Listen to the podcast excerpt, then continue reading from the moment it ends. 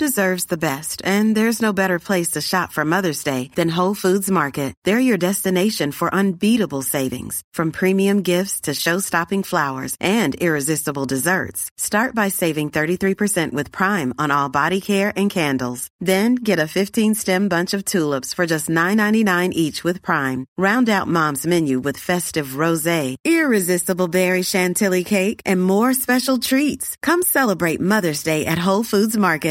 Hiring for your small business? If you're not looking for professionals on LinkedIn, you're looking in the wrong place. That's like looking for your car keys in a fish tank. LinkedIn helps you hire professionals you can't find anywhere else, even those who aren't actively searching for a new job but might be open to the perfect role. In a given month, over seventy percent of LinkedIn users don't even visit other leading job sites. So start looking in the right place. With LinkedIn, you can hire professionals like a professional. Post your free job on linkedin dot com slash people today. When you're ready to pop the question, the last thing you want to do is second-guess the ring. At Blue Nile dot com, you can design a one-of-a-kind ring with the ease and convenience of shopping online. Choose your diamond and setting. When you find the one, you'll get it delivered right to your door. Go to Blue Nile dot com and use promo code LISTEN to get fifty dollars off your purchase of five hundred dollars or more.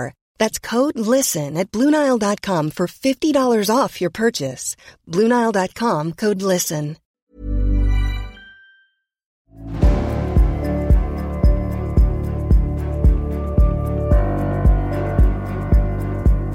Då är vi tillbaka igen ja, den här det. veckan med del tre av min och Anders Hesselboms eh, Pink Floyd special.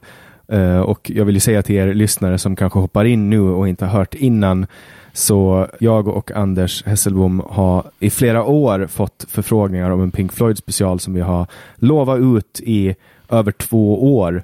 Uh, och nu, nu är vi inne på del tre. Ja, nu är vi inne på del tre, och jag vill bara säga till er som lyssnar att under tiden som det här släpps så håller jag på att spela in nya samtal så att ni ska få det som ni kom för. Men nu får ni det som vi anser att är en mycket viktig kulturgärning, det vill säga Pink Floyd. Välkommen till Jannik och Anders Pink Floyd special del tre. Och jag sa väl också i början på del två att nej, det blir bara två delar. Men det var, vi började ju faktiskt i första avsnittet, förra, förra avsnittet av samtal, och prata om både vår relation till Pink Floyd, och vi lyckades avhandla sju stycken album. Och det var väl egentligen fram till dess att deras karriär tog fart på allvar. Och sen nästa avsnitt och förra avsnittet så var jag helt övertygad om att ja, men då avhandlar vi väl hela Pink Floyd här nu då. Men nu sitter vi alltså på del tre, därför att det vi pratade om i förra avsnittet av samtal var ju Dark Side of the Moon från nittonhundrasjuttiotre och Wish You Were Here från nittonhundrasjuttiofem. Så två stycken skivor alltså. Mm, och det, och det, alltså, det är två skivor. Så först gjorde vi sju skivor på en timme, sen gjorde vi två skivor på en timme. Vi kommer att behöva en hel timme för The Wall sen när den kommer. Bara så att du vet. Alltså, och, och nu befinner vi oss alltså i ett läge där vi har sett bandet klättra upp. Uh, nu har vi en musikalisk kvalitet som nästan är omätbar.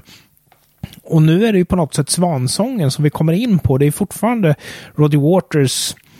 Ja det, ja, det är väl Roger Waters-eran som vi närmar oss nu, där han börjar på att ta över mer och mer som låtskrivare, och David Gilmour och Roger Waters delar liksom på frontmanna-ansvaret. Men det kommer ju att landa mestadels i Roger Waters knä att göra det här, men det är också början på slutet för han. Och eh, vi befinner oss alltså nu nittonhundrasjuttiosju, eh, skivan Animals.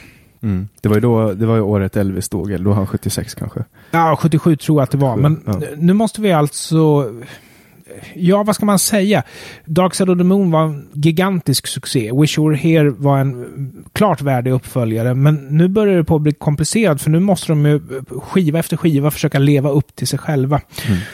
Och det här är alltså ett år eh, nittonhundrasjuttiosju. eh, Margaret Thatcher Uh, blev ledare för det konservativa partiet nittonhundrasjuttiofem.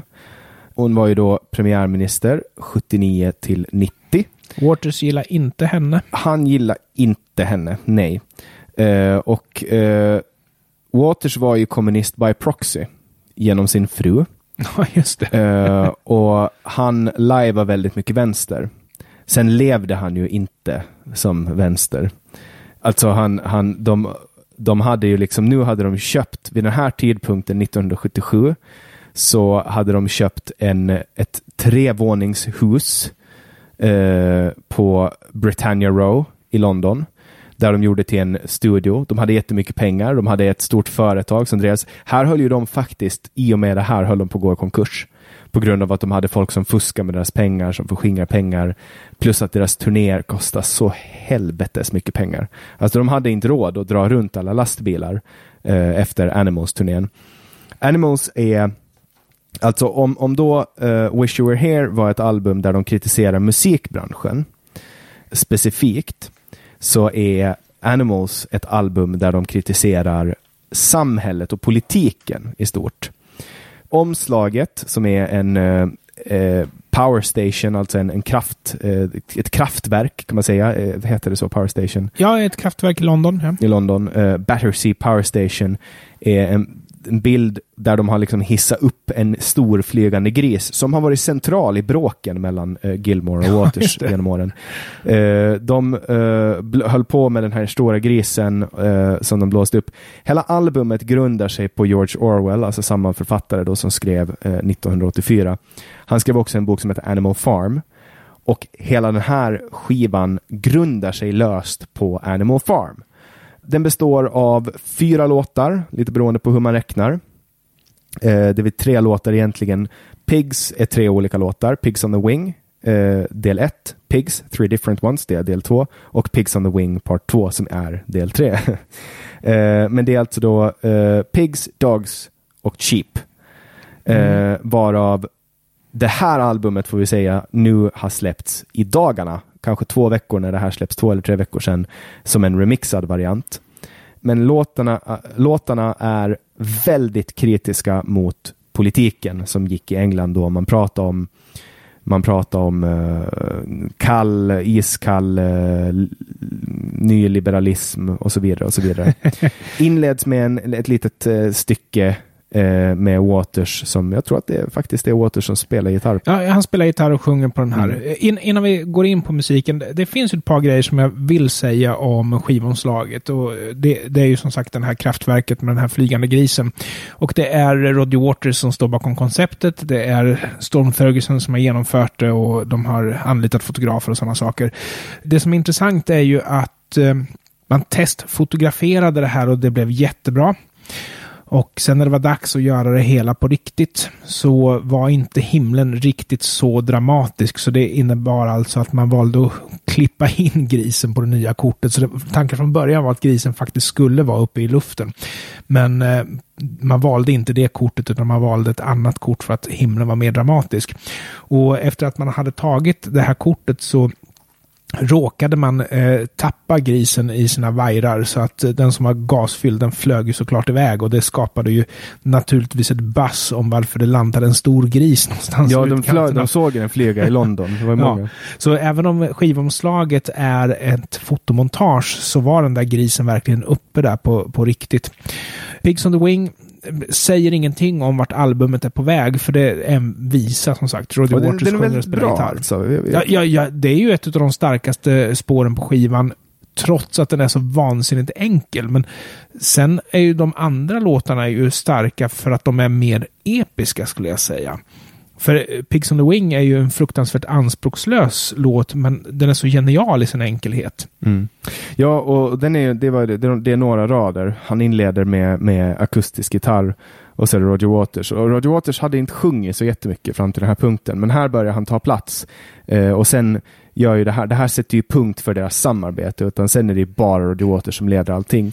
Men han inleder med "If you didn't care what happened to me, and I didn't care for you, we would zigzag our way through the boredom and pain, and occasionally glancing up through the rain, wondering which of the buggers to blame, and watching for pigs on the wing." Men apropå Waters-eran, så den här skivan har ju han skrivit mer eller mindre ensam. Det är ju just låten Dogs som Gilmour är med på, mm. men annars är det ju här en Waters-skiva, skulle man ju säga. Ja, och eh, Dogs är ju då nästa låt, som inleds med "You gotta be crazy, you gotta have a real need. You gotta sleep on your toes, and when you're on the street, you got to be able to pick up the easy meat with your eyes closed. Och slående också från Pigs on the Wing, där Waters spelar gitarr, till Dogs, där Gilmour spelar gitarr. Vilken klassskillnad det är på gitarrspelet. Ja, verkligen. Verkligen. Uh, nej, men som men sagt, så... Waters är ju text- och musikförfattare till skivan, men som sagt, Dogs är ett samarbete. Mm. Och Dogs, det är ju de då i Animal Farm som upprätthåller och som skäller, och som är hundarna som, som styrs av grisarna i Animal Farm. Och Animal Farm är ju egentligen då eh, kritik mot eh, mot kapitalism, äh, men mot kommunism. Mm. Men Animals, albumet, är kritik mot kapitalism och nyliberalism, vilket gör att det här blir lite konstigare. Så att eh, det, det här är alltså, grisarna är eh, kapitalisterna, och hundarna är de som liksom upprätthåller det. Uh, men den här är, uh, Dogs är uh, också en stark... Jag gillar hur den liksom fejdar in det här. Ja. Uh, det är väldigt bra. Och den nya, det. Ja, det är oerhört bra. Alltså, speciellt nya, nya remixade varianten. Alltså, jag som har lyssnat på det här. Det här är alltså ett av mina po- favoritalbum av Pink Floyd. På uppmaning av dig så lyssnade jag på den remixade albumet när jag kom hem från jobbet igår. Och... det här är ju inte det första som Pink Floyd remixar, för de hade ju även, var det Pulse eller var det Delicate Sound of Thunder? Jag kommer inte ihåg vilken. Det var kanske Pulse som de hade remixat tidigare. Eh, ja, Delicate Sound of Thunder. Det var Delicate Sound of Thunder. Mm. Och nej, jag vet att Pink Floyd mot slutet av sin karriär, inte minst The Momentary Lapse of Reason från åttiosju och The Division Bell från nittonhundranittiofyra, de där två skivorna kom alltså efter varandra, för det blev glesare och glesare mellan skivorna, att de led av att det var dåligt mixat. Och det är väl logiskt, ja just det, Momentary Lapse of Reason har de ju faktiskt remixat och släppt också, tror jag. Så det, det börjar på att bli en handfull skivor som de har gett ut igen. Men jag tycker inte det här nya de gör är speciellt bra heller. Jag tycker att de förlitar sig på, okej, okay, de kan få bort lite av det metalliska ljudet som de har haft på vissa skivor, fine. Men de förlitar sig väldigt mycket på att eh, deras nya mixar ska lyssnas på utrustning som är undermålig och dålig. De har överdrivit basen, och på ett ställe på den här live-skivan så till och med klipper basen, och det skulle du ju aldrig ha passerat original. Jag tror att de har gjort det för hörlurar faktiskt. Ja, de har gjort det för hörlurar. Och nej, jag har precis lyssnat igenom remixen av Animals, och jag föredrar originalet. Jag, och även när det gäller de skivor som är lite sämre, alltså Animals är ju väldigt bra mixat även original, men man vill ha ett modernare sound på den eftersom det har gått några år. Men om man tittar på Momentary Lapse of Reason och Division Bell, som är ganska dåligt mixade skivor i sitt original, så föredrar jag fortfarande originalet. Mm. Ja, nej, men det, det där är en smaksak, tror jag. Eh, man får lyssna. Jag tycker att nya, nya eh, remixen av Animals är mycket bättre att lyssna på i bilen, till exempel. Ja. Men, eh, men alltså i hi-fi-utrustningen så funkar originalet bättre. Ja, nej, men så är det, så är det ju. Eh, det är ju gjort för det också. Men då... Pigs, Three Different Ones, som man får säga att det är leadspåret på det här albumet, är en riktig känga in i det, ny, det de ansåg att var det nyliberala etablissemanget. Jag vill att vi b- gräver ner oss lite i texten här, för det här är riktigt jävla hårt. Han inleder Waters då med "Big man, pig man, haha, charade you are. Uh, you well-heeled big wheel, haha, charade you are." Uh, och så bara liksom pratar han om hur, och det här är ju då uh, han pratar om affärsmän uh, och, och liksom de här kapitalisterna helt enkelt. "And when your hand is on your heart, you're nearly a good laugh, almost a joker, with your head down in the pig bin, saying keep on digging, pig stain on your fat chin, what do you hope to find down the pig mine." Alltså han pratar om hur han de... tappar all, vad ska jag säga, fingertoppskänsla här nästan. Ja, men han är bara han är arg. Han är straight forward liksom. Och, och sen i vers två så blir det ännu värre. Och det här är, det är då det börjar bli bra. Det är vers tre som är den bästa, men vers två, här är det ju alltså kapitalisten som han eh, attackerar, och det är alltså en stereotyp. Um, och då ska vi komma ihåg vad som håller på händer i England. Det är alltså en, en konservativ våg som är på gång.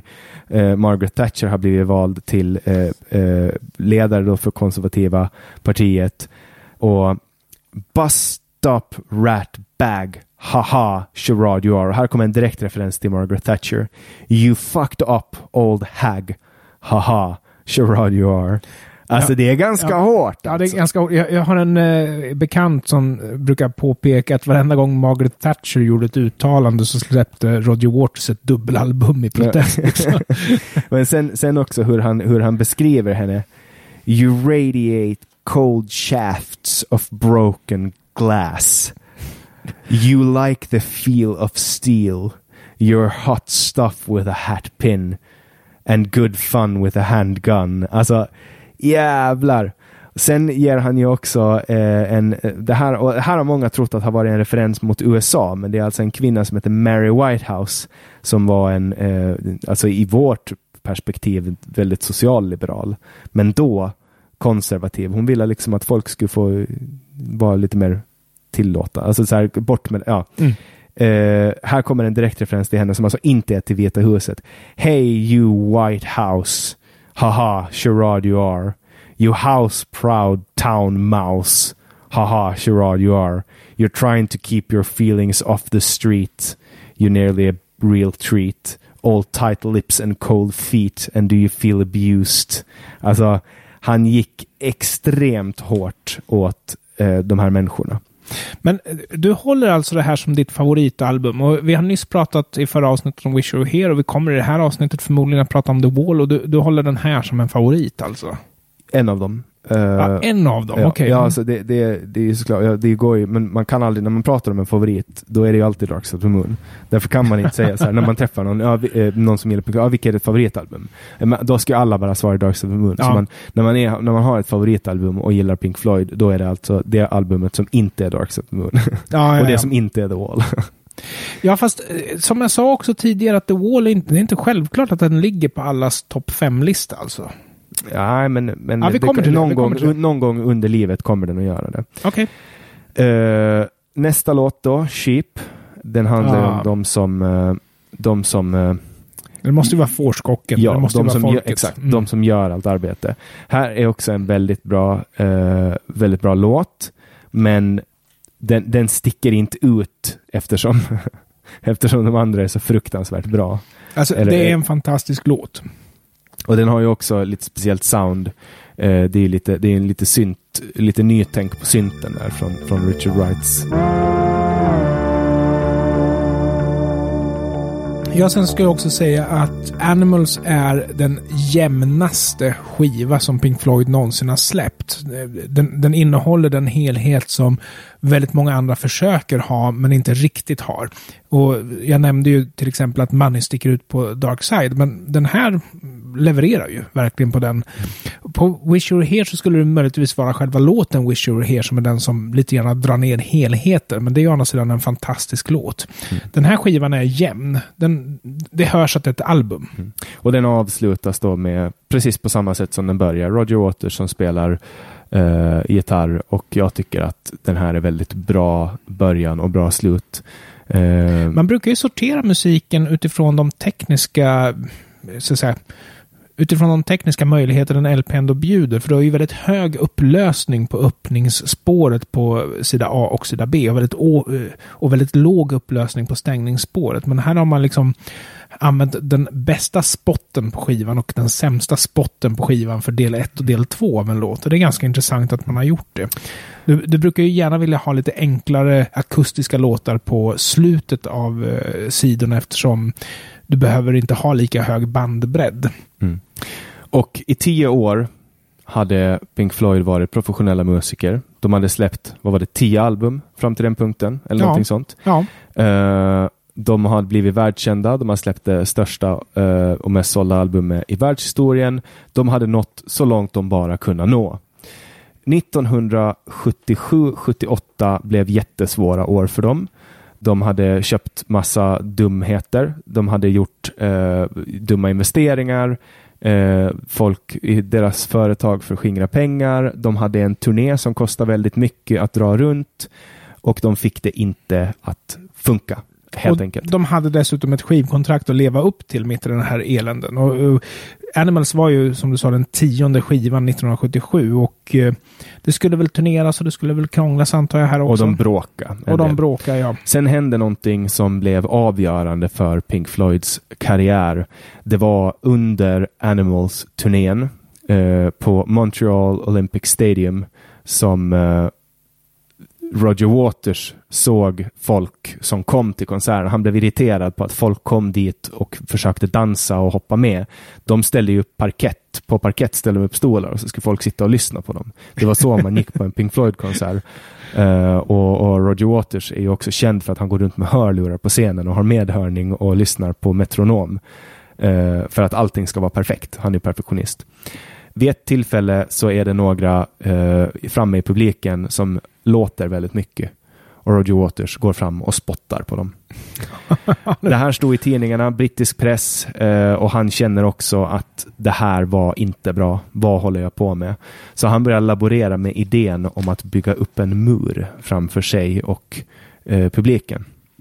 Och allt eftersom den här idén om att bygga muren kom så började han också bygga en förklaringsmodell för hur trauman fungerar. Mm. Och det var då han skapade karaktären Pink.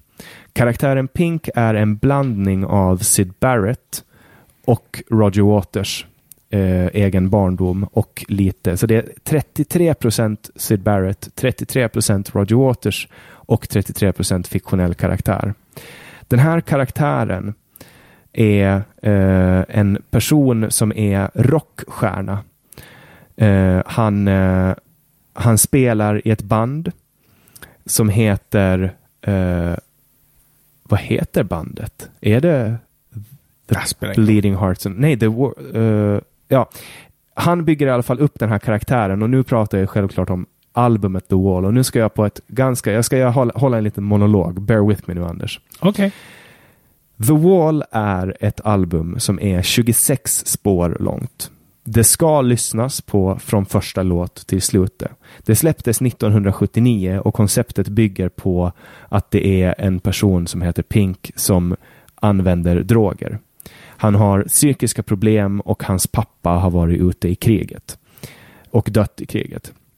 Pink har ett band som spelar musik och är väldigt kända och The Wall börjar med en låt som heter In the Flesh? Frågetecken. Hela albumet kan man säga börjar med att det är någon som mumlar We came in. Och av, vi kan, avslutningen får vi komma till sen. Men uh, In the Flesh är då Pink som framför en låt uh, men han ställer sig frågan om det faktiskt är han som är där.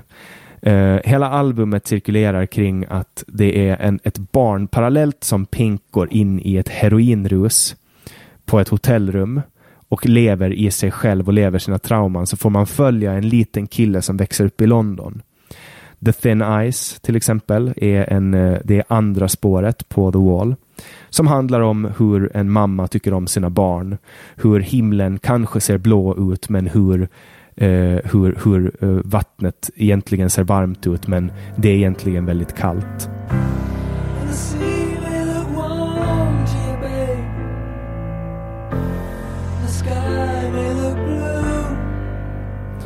Det handlar om kriget, det handlar om England under kriget.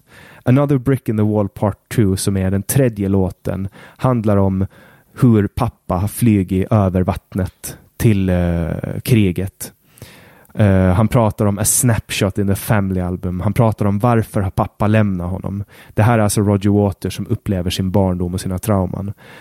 Alla de här trauman, traumanen, vad, vad en obestämd plural för trauma blir, är en tegelsten i muren. Den går vidare in i The Happiest Days of Our Lives som är fjärde spåret som handlar om hur de fick stryk i skolan som barn, hur Roger Waters och hans vänner fick stryk, hur lärarna använde alla deras svagheter som de hade gömt bort för att få dem att eh, liksom må dåligt, men att sen när lärarna kom hem så blev, deras, blev de misshandlade av sina feta fruar och allting var misär, allt var misär och det var hemskt. Och sen kom Another Brick in the Wall Part two som inte någonsin var meningen att skulle bli en kommersiell hit. De blev faktiskt irriterade på det. Men då, det är ju då de har de här australienska barnen, det är väl inte ens engelska barn utan australiensk skolkurs. Ja, de blev avstängda från skolan, någon som deltog i alla fall kommer jag ihåg. Ja. Men jag tror de var från Australien. Ja. Men då kommer ju den här jättekända We don't need no education. Och då är det eh, de, de barnen liksom vill inte ha den här kontrollen. De vill inte att man ska hålla på. Eh, min, de gör rebell. Alltså det här är liksom ungdomens rebell eh, mot de vuxna. Eh, det är ett trauma. Eh, och sen kommer låten Mother, som också är en väldigt intressant låt. Eh, pratar, Roger Waters pratar om sina egna säkerheter. Mother, do you think they'll drop the bomb? Mother, do you think they like this song? Han pratar om rädslan för kriget, rädslan över vad folk ska tycka om hans låtar. Han sjunger också Mother, do you think they'll try to break my balls? Alltså kommer han att bli misshandlad av sina kompisar? Och sen ställer han sig frågan Mother, should I build the wall?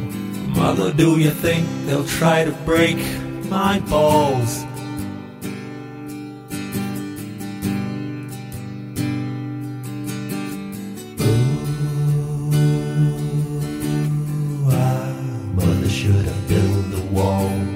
Och här någonstans så börjar idén i, i albumet, i historien om att bygga en mur komma.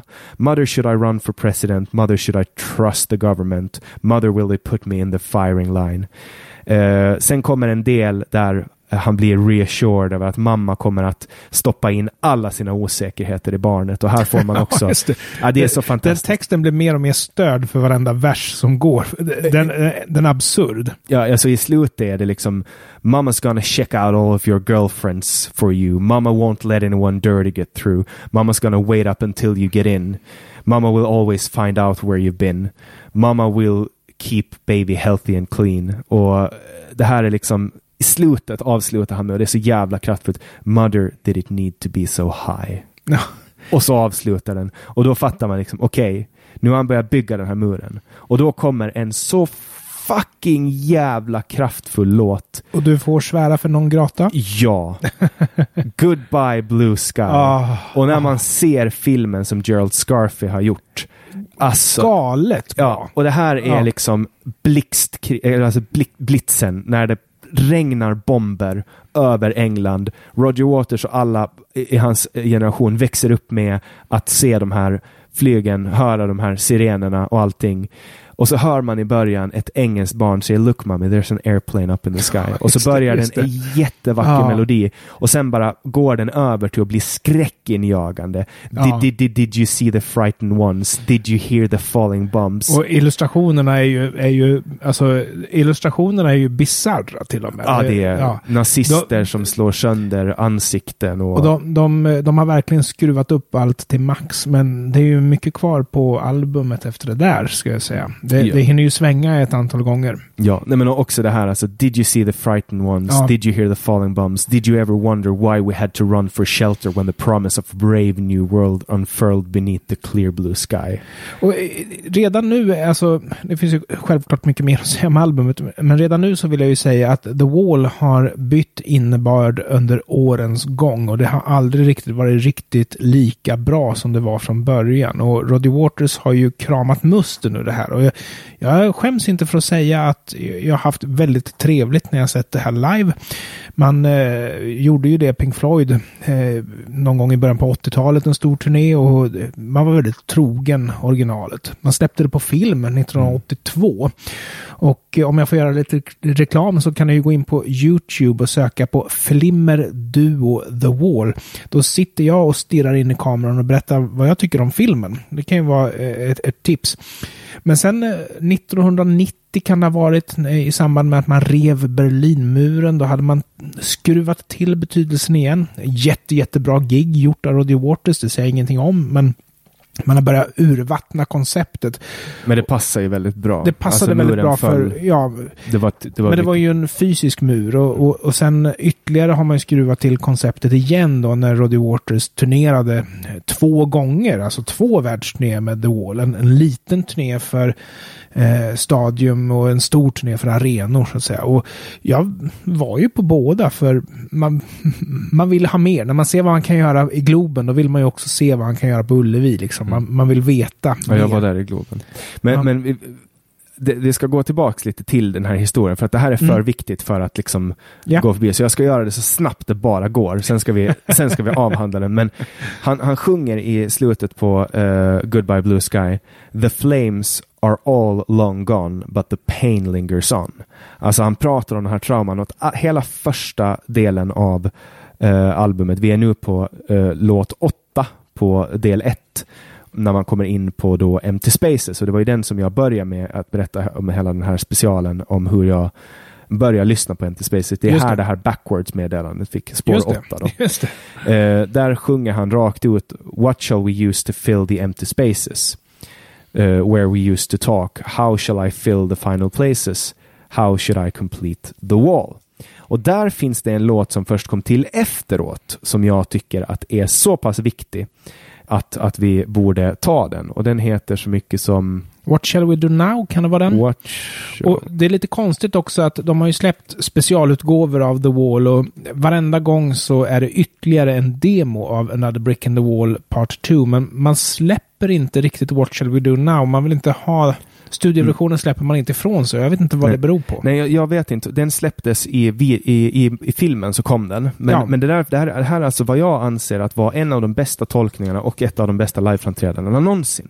Det är när Bryan Adams ah. spelar What Shall We Do Now live i Berlin efter att muren har fallit nittonhundranittioett. Det är alltså, dels så är det både en... Eh, ett dokument över hur nittiotalet såg ut klädstilsmässigt. Var det inte nittonhundranittio de släppte? nittonhundranittio kanske, ja. var, men filmen kom nittonhundranittioett. Ja, för åttionio revs ju muren rent... Förlåt mig. nittonhundraåttionio revs ju muren rent bildligt, men bokstavligt revs, revs mm. den ju fysiskt nittonhundranittio. Ja. Mm. Då, på den här låten så kommer efter Empty Spaces, och jag, vill, jag, jag tycker att det här är så bra, så nu kommer jag läsa hela texten. För att det här är, det här är också shoot, samhällskritiken shoot. som kommer tillbaka. Han, han frågar, vad ska vi göra med de här tomma... Uh, what shall we use to fill the empty spaces where waves of hunger roar? Shall we set out across the sea of faces in search of more and more applause? Och då pratar han om, här, här hanterar han just det vi pratade om tidigare, om Animals. Hur, hur ska de uppnå, när de har kommit till toppen av allt, hur ska de hantera sin success? Shall we buy a new guitar? Should we drive a more powerful car? Shall we work straight through the night? Shall we get into fights, leave the lights on, drop bombs, do tours of the East, contract diseases, bury bones, break up homes, send flowers by phone, take to drink, go to shrinks, give up meat, rarely sleep, keep people as pets, train dogs, raise rats, fill the attic with cash, bury treasure, store up leisure, but never relax at all, with our backs to the wall.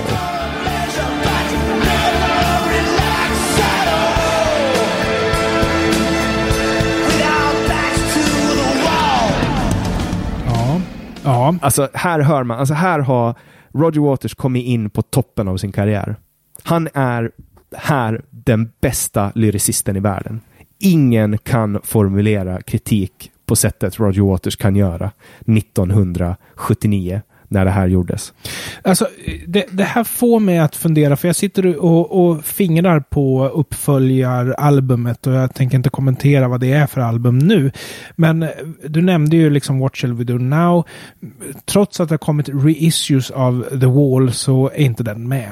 Och eh, filmen, den inleds ju inte med In the Flesh så som eh, skivan gör.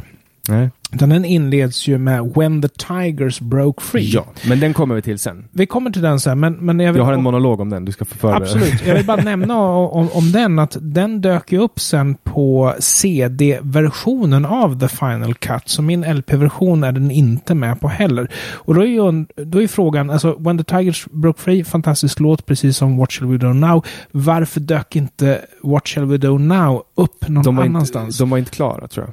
Okej, alltså, okej, okay, ja. ja. Uh, Så so What Shall We Do Now dök ju upp på filmen ja. på samma sätt som When the Tigers Broke Free. Och där ska vi också säga det, vi ska ta When the Tigers Broke Free, men den får vara mellan... Det kommer vi till senare. Ja, ja. Mellan, senare. Mm. Men, men just den här då, eh, på eh, studioalbumet Uh, istället för What Should We Do Now så var det en låt som heter Young Lust, som egentligen bara handlar om sex. Uh, Men den, jag undrar om inte, den är ju faktiskt med i filmen. Den är med i filmen också. också. Det är ju för... då som de har liksom inne, det är ju då Pink, då karaktären mm. Pink, ja. som är skapad, har massa kvinnor i sin trailer, uh, sin loge, och håller på och har sex med dem. Och ironiskt nog, det enda som inte var med, alltså filmen innehåller ju ett par låtar som inte var med på skivan, men en låt som var med på skivan men som inte var med i filmen är ju Hey You, som var en av de största hitsen ifrån skivan, men den, den hade de inte med i filmen. Ah, det är konstigt. Jo, den är med i filmen. Den är inte med i filmen. Du, det, nu ska vi se här. Kolla upp det och sen så tänk efteråt. Anders hade rätt. Okay. Ja, den är inte med i filmen. Ja, Young Lust i alla fall. Där han, där, det, det är alltså då den här rock, Rockstar Dream. Just det. Uh, den, all, all, all, all den sexuella frustration som en ung pojke har för att bli en rockstjärna kommer ut i den här låten. Will some woman in this desert land make me feel like a real man? Take this rock and roll refugee. Oh babe, set me free. Ooh, I need a dirty woman. Ooh, I need a dirty gal. Hela, hela låten handlar om det. Det finns ju också en låt som heter Sexual Revolution, tror jag. Eh, uh, uh, från... Det var lite kort eftersom du ändå tog upp den. Eh, Roger Waters hade två stycken koncept med sig till bandet. Det ena var Pros and Cons of Hitchhiking och det andra var The Wall. Och eh, Sexual Revolution tillhörde... Just det, eh, just det. Fan, så och var det. Pink Floyd fick ju då välja, eftersom det var helt uppenbart att Roger Waters skulle få sparken från bandet, men att de... Det, det, vi pratar om Svansången nu liksom. Mm. Mm. Mm. Eh, nästa låt. Och, och nu, nu är vi inne då på nio och tio. Och här är det väldigt mycket... Pink, så, alltså karaktären Pink som lever ut det som blir av att ha en traumatiserad barndom, är att man börjar göra konstiga saker uh, och blir instabil. På spår nummer tio, One of My Turns, inleds med den här jättekända Oh my god, what a fabulous room, are, are, are all these your guitars? Uh, och, och så är det en kvinna som går runt och, och tittar i, i ett rum, uh, Pinks rum då.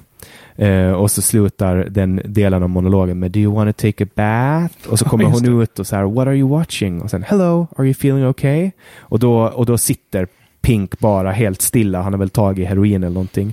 Och så kommer det liksom en uh, jävligt deppig del liksom. Day after day, love turns grey like the skin of a dying man. Väldigt vacker text på just den där biten. Väldigt. Night after night we pretend it's all right, but I have grown older and you have grown colder and nothing is very much fun anymore. Och sen sjunger han om vad som kommer att hända. And I can, but I can feel one of my turns coming on. Och det är, liksom, det är att, att det flippar och han börjar slå sönder saker. Och efter det så skulle alla rockstjärnor kasta ut tvn genom hotellrummet. Exakt. På grund av den här låten. Exakt. Och sen innan, då, den här, innan han blir helt galen och börjar slå sönder rummet, så sjunger han det här, och jag tycker det här är så jävla va- vackert. I feel cold as a razor blade, tied as a tourniquet, dry as a funeral drum. Texten är makalös. Ja, och sen kommer det så här... alltså, han men, blir bara helt galen. Men, men vi har ju vant oss med att Roger Waters bjuder på makalösa texter. Ja, ja, alltså, vi är väldigt bortskämda man, vid det här laget. Man, man, man tänker liksom inte på hur bra de är. Så här. Run to the bedroom. In the suitcase on the left you'll find my favorite axe. Och sen, alltså, gitarr alltså helt enkelt. Ja. Och sen bara slår han sönder det här rummet. Han sjunger om hur han slår sönder det här rummet. Och would you like something to eat? Would you like to learn to fly? Would you like to see me try? Och så står han och hänger ut genom ett fönster och det blöder ur handen. Och sen säger han would you like to call the cops? Do you think it's time I stopped? Och sen ställer han sig frågan why are you running away? Ja, nej, ja, och, ja men man får man får kalla kåra för det är så bra. Ja. Men, det, men, sam, och, och, men samtidigt har inte Roger Waters för det här laget tappat, och vilket skedde redan i Animals, han har tappat den här sofistikerade distansen. Han är väldigt målande på näsan. Han, Roger Waters har hyvlat bort ett lager av sofistikerade omskrivningar och istället väldigt straightforward. Ja, alltså nu beskriver han sina egna trauman. Det här ja. är ju uppenbart att det här är han. Han har en aggressiv del av sig själv som han hanterar genom att skriva om det. Ja, Waters själv förnekar ju att Pink är han, men det är, men det helt, är, han. Det är helt uppenbart. Jag, jag, jag menar, just det här att växa upp med de här sociala, att inte riktigt knäcka den sociala kodexen, att förlora sin far i kriget innan man riktigt känner honom, att eh, bli framgångsrik artist som ett sätt att att eh, försöka få ett erkännande och sen bara upptäcka att nu är det ännu svårare att veta vem som är ens vän. När man är en rockstjärna så är det ännu svårare att veta vem som är ens vän på riktigt och vem som bara är med en för att man är kändis. Precis. Och nästa låt, låt nummer elva, Don't Leave Me Now, är också en sån här där, där den här Pinks extremt mörka sida. Så han har haft sitt utbrott, han har slagit sönder rummet och sen ligger han och ältar eh, Don't leave me now, don't say it's the end of the road. Remember the flowers I sent, I need you. Och sen säger han, han säger jag behöver det, men sen säger han här, I need you babe to put through the shredder in front of my friends, oh babe. Alltså det är så här, man hör verkligen att det här är en abusive, farlig, ja. eh, narkotikamissbrukande människa. Och här kanske han inser det. Därför att i Another Brick in the Wall part tre, som är den näst sista låten på A-sidan, så kommer det liksom... Är det inte den näst sista låten på B-sidan på första skivan? Ja, första ja, skivan. Så näst sista ja. låten på B-sidan på första skivan, ja. ja. I don't need no arms around me. Ja, oh, vad den är bra. I don't need no drugs to call me. I have seen the writing on the wall. Och nu är alltså muren så stor att man kan läsa vad det står på den. Don't think I need anything at all. No, don't think I need anything at all. All in all, it was all just bricks in the wall. Och där summerar han mm. att det här är bara tegelstenar. Och här kommer vi också till det här med albumkänslan. Att jag håller ju del tre av Another Brick in the Wall högst. Men det beror ju naturligtvis på att jag lyssnar ju på den när jag har tagit igenom mig hela resan. Om man lägger pickuppen eller startar på det spåret, då kommer man inte tycka att det är så märkvärdigt. Mm. Så det blir på något sätt mer och mer viktigt ju mer konceptuella albumen blir. Att man faktiskt behandlar det som album och inte som någonting annat. Och den här, det här är väldigt mörkt och jobbigt att lyssna igenom. Alltså ja. man, ska, man, man ska inte lyssna på sin gladaste dag. Han avslutar första skivan med ett självmordsbrev. Goodbye Cruel World. Och det här är bara det här är två toner. Mm. Dum, dum, dum. Det är bara alltså, på basen. Goodbye Cruel World, I'm leaving you today. Goodbye. Goodbye all you people, there's nothing you can say to make me change my mind. Goodbye. Ja, och rent av en ton om man inte räknar oktaverna faktiskt. Mm. Det är en ton. Så här, här då säger Pink hej då. Han är numera omgiven av muren. Då kommer den här fantastiska Hey You som är en av Pink Floyds största låtar. En, alltså oavsett vilket album man pratar om, för det första så passar den ju väldigt bra in i den situationen den är. Men om man skulle tillåta sig att lämna albumtänket och bara lyssna på musik, då är det här en låt som faktiskt håller att sätta på ensamt. Mm. Och det är ganska ovanligt för Pink Floyd, speciellt vid den här tiden när de var väldigt pretentiösa som band. Mm. Det kommer ju tillbaka sen under det vi kallar för Gilmour-eran, att de blir mer att låtband än ett albumband, men det här är ett undantag, den här håller. Mm. Och här kommer Hey You, här kommer alltså Roger Waters var extremt fascinerad av uh, andra världskriget uh, för att han förlorade sin pappa uh, i Anzio, uh, dog av Stuka-bomber, tyskt uh, attackflygplan. Här i Hey You kommer första gången nazismen in i bilden. Nazismen i The Wall eh, representeras av The Worms. Och The Worms är ett nazistiskt parti som Pink skapar, som ska rensa ur alla dåliga känslor som han har. Och det är frågan om man skapar det eller om det är så att, att det sker i hans huvud. Det, det vet vi inte. Men, men det är Pinks konstruktion. Men förmodligen så skulle jag tro att det här är ju ingenting som egentligen händer, utan det här är så han löser problemet på konceptuell nivå i sitt mm. huvud, skulle jag säga. Så nu på andra delen av skivan som börjar med Hey You, då är alltså uh, Pink inne i sitt eget huvud. Och det han upplever är någonting helt annat än vad världen runt om honom upplever. Och här är en dialog. Hey You är en dialog med sig själv. Uh, hey you out there in the cold, getting lonely, getting old, can you feel me? Hey you standing in the aisles with itchy feet and fading smile, can you feel me? Och sen sjunger han om uh, hur han befinner sig där.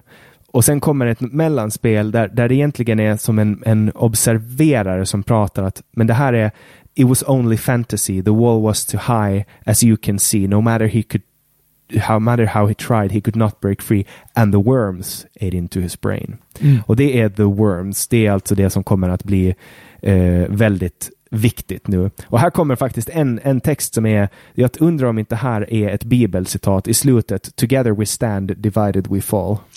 du, jag borde kunna svara, ja. men jag kan inte göra det. Det, det är stulet i alla fall. Mm. Så det är en referens till någonting. Exakt. Sen kommer en riktigt mörk låt, Is There Anybody Out There? Mycket vacker. Uh, den är väldigt, väldigt vacker. Och det är då... Där tror jag faktiskt Roger Waters spelar gitarr igen. Det händer inte ofta, men på den låten tror jag han gör det faktiskt. Kan vara. Och här har de också, de samplar väldigt mycket på B-skiva. Eller ja, två sida, vad säger man? B-sidan.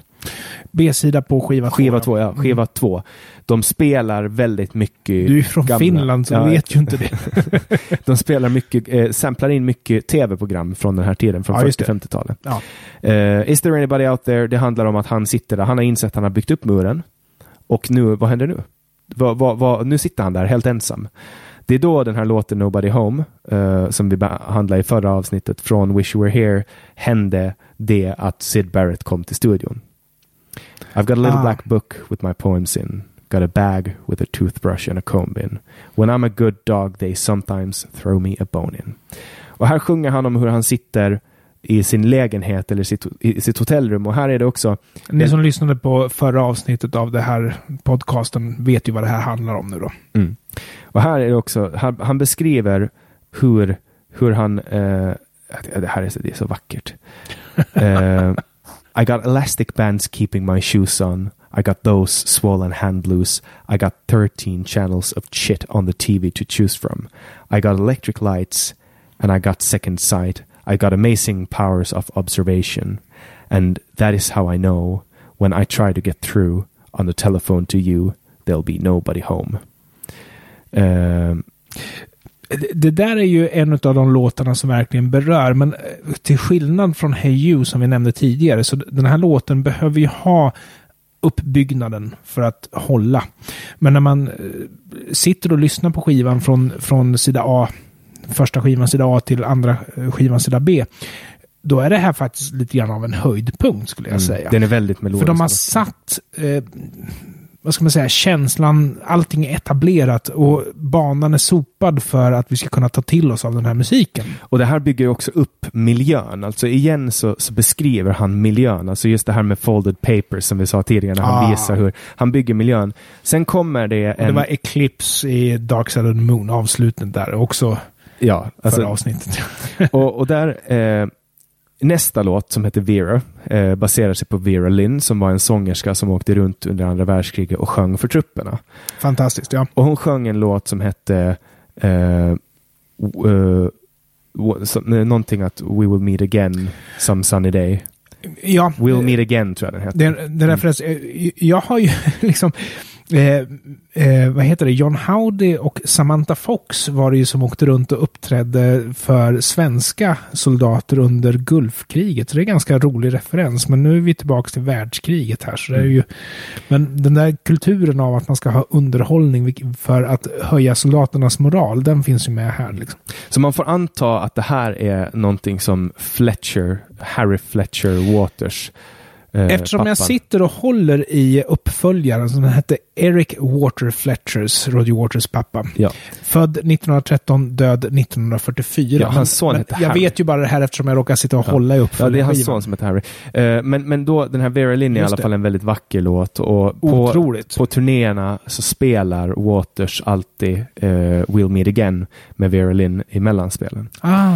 Sen kommer en, och det här är, man får anta att, att Vera Lynn har någon gång spelat för Waters pappa och att det finns något brev eller någonting som refererar till det. Men han bygger i alla fall upp den här känslan och tanken för att nu, nu är mm. vi tillbaka igen i trauman. Bring the boys back home. En marsch för övrigt. Helvete vilken jävla marsch det är. Ja, uh, det är rätt häftigt ändå att marsch, men det är väl för att det är krigsreferenser, för marsch är ju inte en populär musikstil, men det här är en marsch. Ja, och det är en oerhört stort kör, stor kör som sjunger det här. Ja. Och på filmen så ser man liksom hur de står på tågperrongen och alla barn och kvinnor står och sjunger Bring the boy back home, back home.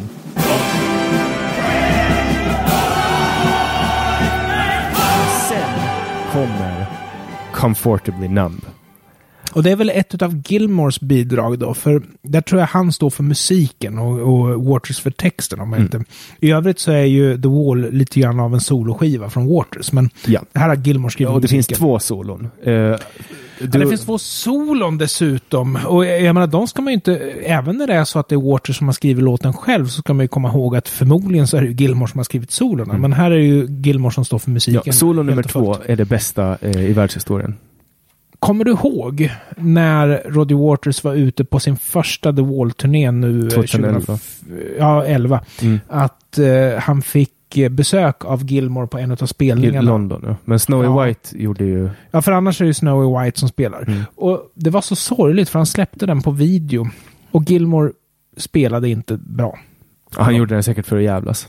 Nej, jag tror att jag tror han hade, han var inte uppvärmd. Det var jag tror. Mm, antagligen. Han kom antagligen bara dit, för det var på O två Arena. Han kom dit och blev övertalad att gå, att gå upp på scen, och sen så hade han väl taskig medhörning eller vad det var liksom. Men, mm. men det var sorgligt. Ja, ja, när, jag såg, som, när, jag, som. när jag såg Snowy White där tjugohundraelva i Globen, alltså jag grät. Alltså ja. Tårarna rann. Ja, för Snowy White som var den som var med på turnén och som standard gjorde det där solot. Och jag bara, han är inte att leka med. Men jag vill ju säga att det är ju inte Gilmour heller. Det var bara att Gilmour gjorde en spontanare. Det var väl därför det inte blev bra. Snowy White, han, ja, han är magisk gitarrist. Ja, och då ska vi också säga att det här är väl den kändaste Pink Floyd-låten av alla, kanske. Det här är en låt som har spelats miljarder gånger. Ja, det är ju dött lopp då mellan Wish You Were Here och Another Brick in the Wall Part two, så är väl... Nej, jag tror, jag, tror inte att någon, jag tror inte att någon slår. Okej, okay, du faktiskt, tror att Comfortably Numb mm. vinner det. Ja, och den här låten i kontexten för The Wall, för den här tas ofta ut ur kontexten. Det är Pink som tar ett heroinrus eller någon form av drogrus, och så kommer det någon och vill prata med honom. Och, under t- och de vill, han ska ju på scen och spela, han är ju en rockstjärna.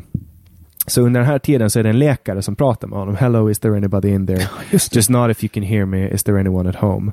Come on now, I hear you feeling down. I can ease your pain, get you on your feet again. Så det, det de ger, att de ger honom mera av den drogen som har sänkt honom. Come on, come on now.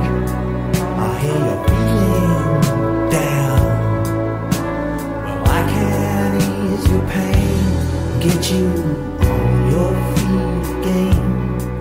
Och under tiden som han får mer av den här drogen så glider han in i ett barndomsminne där han sjunger When I was a child I had a fever. My hands felt just like two balloons. Now I got that feeling once again. I can't explain, you would not understand. This is not how I am. I have become comfortably numb. Texten är makalös. Jag, jag, jag menar, musiken är makalös också. Så här är ju hatten av både till Gilmour och Waters för den här låten. Mm. Och sen är det, det, och det här är barndomens, det här är barndom, han, han kommer tillbaka till barndomen genom de här drogerna. Det som händer sen är att det klipper in, puff, till att han sitter i en limousin. Pink sitter i en limousin. Låten heter The Show Must Go On. Nu är Pink inte längre Pink. Nej, just det. Pink har bytt karaktär, men The Show Must Go On heter låten. Eh, och då är det en kör som körar den här låten. Eh, och sen kommer Roger Waters in och sjunger There must be some mistake. I didn't mean to let them take away my soul. Am I too old? Is this too late? Eh, men showen måste gå vidare. Pink kommer in i den här, han går in i sin karaktär, han blir ledare han blir ledaren för det här fascistpartiet, kommer upp på scenen och ska spela In the Flesh mm. introtracket, ja. Men utan frågetecken, därför att det som händer då är att det här är en, han använder, Roger Waters använder Hitler som eh, bild, och det är Hitler som står på scenen. Istället för en Hitler-mustasch så har han raka av sig ögonbrynen. Ja, och det, det kommer direkt från när Syd Barrett dök upp utan ögonbryn. Exakt. Det är Bob Geldof som spelar Pink i filmen. Mycket bra. Eh, men det är exakt, exakt samma låt, bara det att det som händer under tiden som de framför den här låten, som då är helt fiktionell, är att de håller på att rensa ut. Det är alltså, han, han tror att han håller ett tal. När han egentligen spelar för publiken så tror han att han håller ett tal. Och, och då säger han I got some bad news for you, sunshine. Pink isn't well, he stayed back at the hotel, but they send us along as a surrogate band. We're gonna find out where your fans really stand. Och då är det Hitler som pratar. Are there any queers in the theater tonight? Get them up against the wall. Alltså han pratar om att arkebusera homosexuella. Alltså den blir så fruktansvärt mörkt. Sen pekar han ut, han säger "There's one in the spotlight, he doesn't look right to me, get him up against the wall." Han ska arkebusera folk. "And that one looks Jewish and that one's a coon. And who let all this riffraff into the room? And there's one smoking a joint and another one with spots. If I had my way, I had all of them shot." Samtidigt så är det utan den sofistikerade omskrivningen som man alltid hade för. Jag vill inte förminska det här, det är bara att jag tycker att det är helt uppenbart att Roger Waters skiter i allt nu, utan han, han, han bryr sig inte om poesi längre, han bryr sig om berättelsen. Mm. Och det här, här har han liksom totalt konsumerats av den här Hitler-bilden. Därför att nästa låt, Run Like Hell, som också är ett musikaliskt mästerverk, handlar om Kristallnatten. En, en låt som står för sig själv, vilket också är ganska ovanligt. Men ytterligare en låt som står ganska bra för sig själv. Mm. Och då är det alltså det här partiet som nu har blivit ett full-on fascistoidiskt parti som springer runt och slår sönder affärer. Det är alltså, det är alltså Kristallnatten. Uh, och de använder också rakt av nazistuniformer, tror jag, i filmen, va? Nästan. N- nästan, alltså ja. det, det är ju hammare istället för hakkors, men färgen, färgspråket är samma, svart, rött, vitt. Mm. Och, och här finns det också några riktigt bra rader. "And if you're taking your girlfriend out tonight, you better park the ja, car well out of sight, because if they catch you in the backseat, try to pick her locks, they're gonna send you back to mother in a cardboard box. Pick you better her run." Locks. Ja. Jag tycker det är briljant. Och sen kommer ju då eh, Det, nu är det de fyra sista låtarna kvar på The Wall när Waiting for the Worms kommer, vilket är en... Um... Nästan, alltså... Nu är det ju så att just The Wall har man ju spenderat väldigt mycket krut på sista spåret, men den här är... Den här skulle kunna vara bra nog för att vara sista spåret, men man har ju någonting alldeles extra i bakfickan naturligtvis på, på just The Wall. Mm. Och här är de, alltså här pratar de till och med tyska. Ein, zwei, drei, alle börjar den. Uh, och sen, prata, sen är det en kör som sjunger "You cannot reach me now, no matter how you try." Uh, och det är alltså, det, det går tillbaks till att nu är han så fast i det här. Han är alltså ledare för ett parti som heter The Wall, The, the, the Worms, som ska rensa ut allting som är bra och mänskligt i honom. Och sen sjunger han "Sitting in a bunker here behind my wall, uh, waiting for the worms to come." Och sen kommer då en, en lång, det är liksom bra trummor. Ja, han, det, det är väl en sån här megafon som någon mm. dikterar saker ur och ja, det, exakt. Det eskalerar mer och mer. Exakt, och här sjunger han rakt ut uh, "Waiting to smash in their windows and kick in the doors, waiting for the final solution", alltså utrensningen av judar, "to strengthen the strain, to turn on the showers", alltså gasen, mm. "to fire the ovens, waiting for the queers and the coons and the reds and the Jews." Och sen kommer en, en, en riktigt stark rad.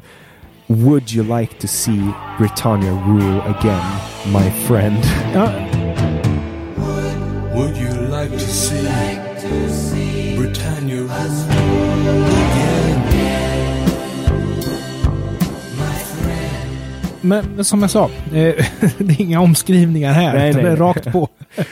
Men sen då avslutas ju det här i ett stort crescendo, ja. Och så är det någonting rationellt i honom som dyker upp. Och mm. det är det här som är avgörande för den rättegången som kommer. Mm.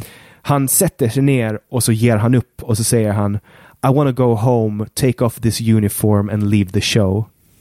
I'm waiting in this cell because I have to know, have I been guilty all this time?" Och då kommer det som jag aldrig har sett någon någonsin göra förut. Det är när de bygger upp the trial. Ja, och har man hört den här förr eller sett den här förr, då bara när man hör den här ljudet av den knarrande dörren som kommer, då så vet man ju var man ska komma. Och, det, och då är det nästan så att man får rysningar, för som jag sa, alltså, många av de låtarna som är, mot, som är mot slutet av The Wall skulle kunna vara bra nog att verkligen avsluta albumet, men här har man ju sparat då, och då har man ju använt Roger Waters tillsammans med Bob Ezrin, som för övrigt är känd, mest känd för sitt arbete med Kiss, eh, har skrivit en eh, rockopera. En rockopera, ja precis, för de använder ju faktiskt klassiska instrument, men det är en rocklåt. Och så har de gitarr.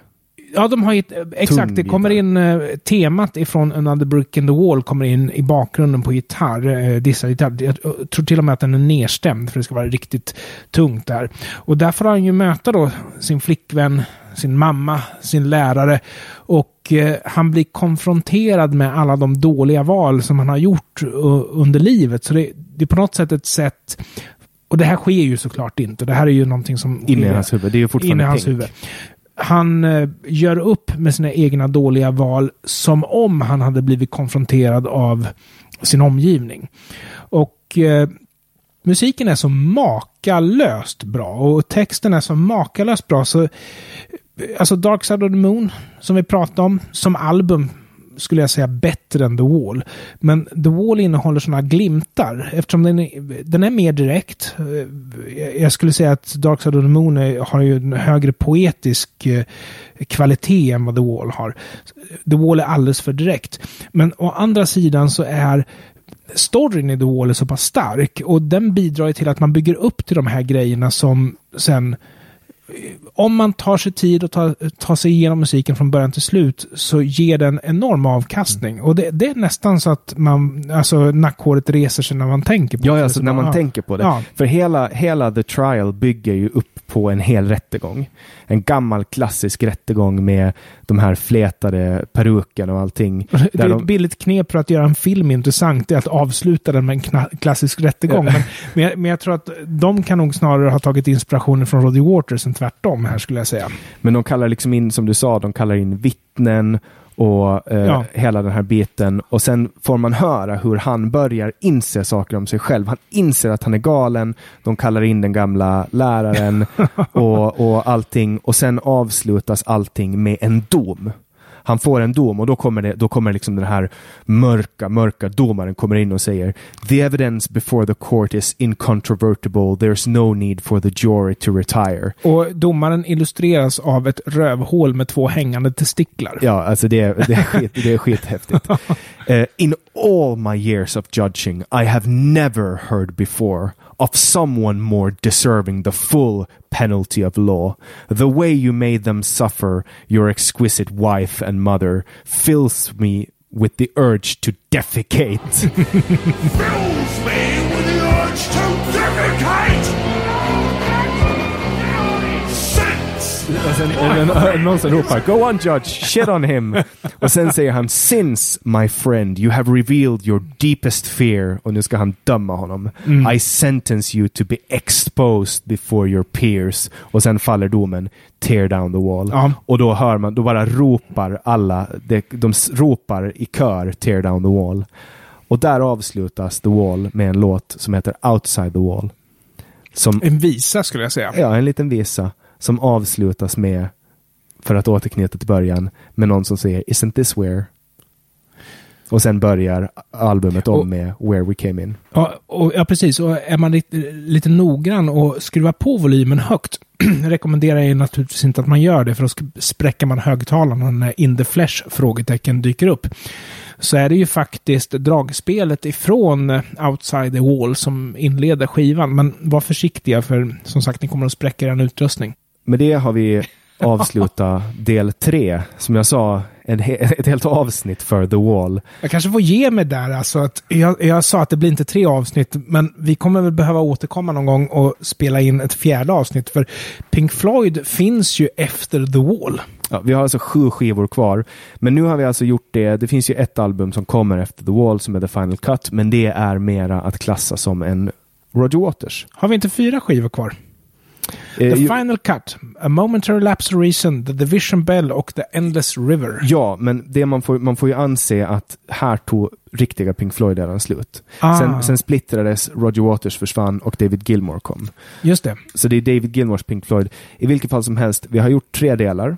Vi har lovat det här i två år. Kanske tjugo tjugosex återkommer vi med del fyra, fem och sex.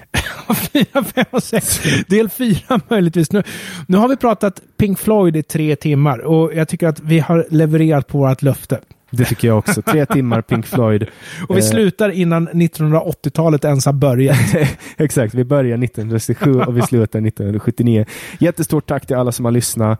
Eh, nästa vecka kommer ni att få Eh, samtal igen som vanligt. Ni får fortsätta tjata på mig och Anders om det är så att ni vill ha mera kulturgärningar i form av Pink Floyd. Jättestort tack för att ni har lyssnat. Förlåt för att det har dröjt så många år, men här är den. Varsågoda. Jag heter Jannik Svensson och du har lyssnat på podcasten Samtal.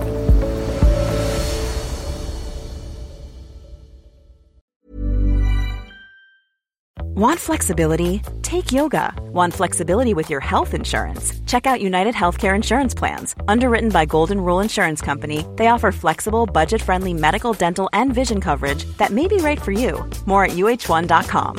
Hey, it's Paige DeSorbo from Giggly Squad. High quality fashion without the price tag. Say hello to Quince. I'm snagging high-end essentials like cozy cashmere sweaters, sleek leather jackets, fine jewelry, and so much more. With Quince being fifty to eighty percent less than similar brands. And they partner with factories that prioritize safe, ethical, and responsible manufacturing. I love that. Luxury quality within reach. Go to quince.com slash style to get free shipping and three hundred sixty-five day returns on your next order. Quince.com slash style. When you make decisions for your company, you look for the no-brainers. And if you have a lot of mailing to do, Stamps dot com is the ultimate no-brainer. It streamlines your processes to make your business more efficient, which makes you less busy. Mail checks, invoices, legal documents, and everything you need to keep your business running with Stamps dot com. Seamlessly connect with every major marketplace and shopping cart. Schedule package pickups and see your cheapest and fastest shipping options from different carriers. With rates up to eighty-nine percent off U S P S and U P S rates. And with the Stamps dot com mobile app, you can take care of mailing and shipping wherever you are. Make the same no-brainer decision as over one million other businesses with Stamps dot com. Sign up with code PROGRAM for a four week trial, plus free postage and a free digital scale. No long-term commitments or contracts. That's stamps dot com. Code program.